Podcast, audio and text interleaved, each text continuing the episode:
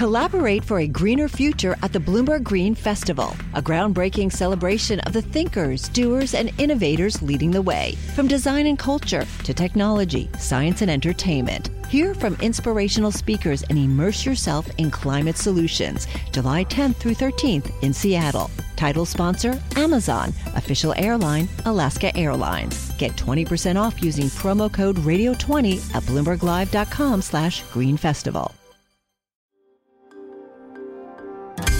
Le entregamos todo lo que necesita saber para comenzar el día. Esto es Bloomberg Daybreak para los que escuchan en América Latina y el resto del mundo. Buenos días y bienvenido a Daybreak en español. Es 11 de mayo de 2022, soy Eduardo Thompson y estas son las noticias principales. Esta mañana sabremos si se desacelera o no la inflación de Estados Unidos. Analistas esperan un aumento en los precios del 8,1% en abril en comparación con un 8,5% acumulado a marzo. Sin embargo, sería el duodécimo mes en que superará el 4%, lo que significa que la Fed elevaría su tasa en 50 puntos básicos en las próximas dos reuniones. Los futuros accionarios en Wall Street están en terreno positivo a la espera del dato y el dólar se debilita. En cuanto a las tasas en Europa, Christine Lagarde, presidenta del Banco Central Europeo, dijo que un primer aumento podría venir a las pocas semanas de que concluya el programa de compras netas de bonos a comienzos del próximo trimestre. Analistas dicen que eso significaría un alza en julio. La Cámara Baja de Estados Unidos aprobó un paquete de ayuda de 40 mil millones de dólares para Ucrania. El Senado podría aprobarlo la próxima semana. La ONU indicó que más de 8 millones de personas en Ucrania han sido desplazadas internamente desde el inicio de la guerra. Shanghái reportó el martes una baja del 51% en nuevos casos de COVID, lo que da esperanzas de que la ciudad relajaría las restricciones que han afectado a las cadenas de suministro en todo el mundo. Hay preocupación en el mundo de las criptomonedas. Los resultados de la plataforma Coinbase decepcionaron al mercado y existe preocupación sobre una posible quiebra, aunque el CEO de la empresa lo niega. Y Terra USD, una stablecoin algorítmica que supuestamente usaría modelos matemáticos para mantener un valor uno a uno con el dólar, se desploma a unos 50 centavos. Pasando a América Latina, en Colombia, una encuesta muestra que el candidato presidencial de izquierda, Gustavo Petro, tiene un 40% de apoyo, mientras que el conservador Federico Fico Gutiérrez tiene un 21% para la primera vuelta. En el balotaje, Petro conseguiría un 47% frente a un 34% para Gutiérrez. El presidente mexicano Andrés Manuel López Obrador dijo el martes que no asistirá el próximo mes a la Cumbre de las Américas en Los Ángeles si no se invita a todos los líderes latinoamericanos.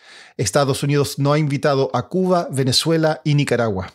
En Brasil, el presidente Jair Bolsonaro despidió al ministro de Energía Bento Albuquerque tras el último aumento en los precios de los combustibles. La empresa chilena Sud acordó comprar el 67% de la cadena de supermercados The Fresh Market Holdings a la firma de inversiones Apollo por 676 millones de dólares. Esto marca su ingreso al mercado de Estados Unidos. Empresas argentinas están embarcadas en una cruzada para cambiar la percepción sobre el trigo genéticamente modificado y recientemente recibieron buenas noticias desde Australia. Jonathan Gilbert cubre temas agrícolas para Bloomberg News en Buenos Aires y nos cuenta más. Bioshell la semana pasada anunció que Australia aprobó su trigo genéticamente modificado que se llama HB4.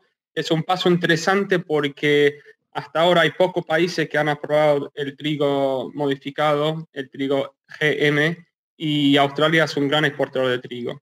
Jonathan, ¿qué tiene de especial esta variante de trigo? Es súper interesante porque es un trigo que tolera la sequía. Por ahora Australia solo aprobó para el consumo y después el próximo paso sería que aprueba para la plantación, para la siembra. Y el mundo, como bien sabemos, tiene, está em, atravesando un cambio climático importante y muchos países que siembran trigo y otros cultivos están pasando por sequías. Últimamente Argentina, Australia y hoy en día Estados Unidos, por lo cual es un cultivo que puede ser muy bueno para los productores eh, granarios. ¿Y por qué hay oposición al consumo de estos productos? Es un miedo que viene eh, de largo plazo porque es algo, algo nuevo.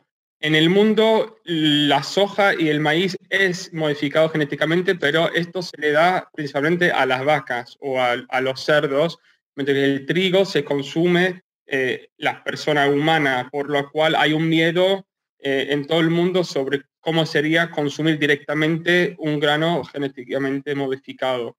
Yo estuve en un evento de bioseres y consumí eh, estos productos y fue súper interesante ver la reacción de la gente en cuanto a eso. Por último, el teatro Second Stage en Nueva York va a pedir al público que deje sus teléfonos móviles en cajas de seguridad a la entrada. Esto luego que circulara una foto de un actor desnudo en redes sociales en una escena de la obra Take Me Out. Eso es todo por hoy. Soy Eduardo Thompson. Gracias por escucharnos. Para conocer todas las noticias que necesita para comenzar el día, revise Daybreak en la app Bloomberg Professional, donde puede personalizar las noticias que desee recibir. También puede suscribirse a la versión solo audio en Spotify, Apple Podcasts o la plataforma de su preferencia. Eso es todo por hoy. Escuche de lunes a viernes Bloomberg Daybreak.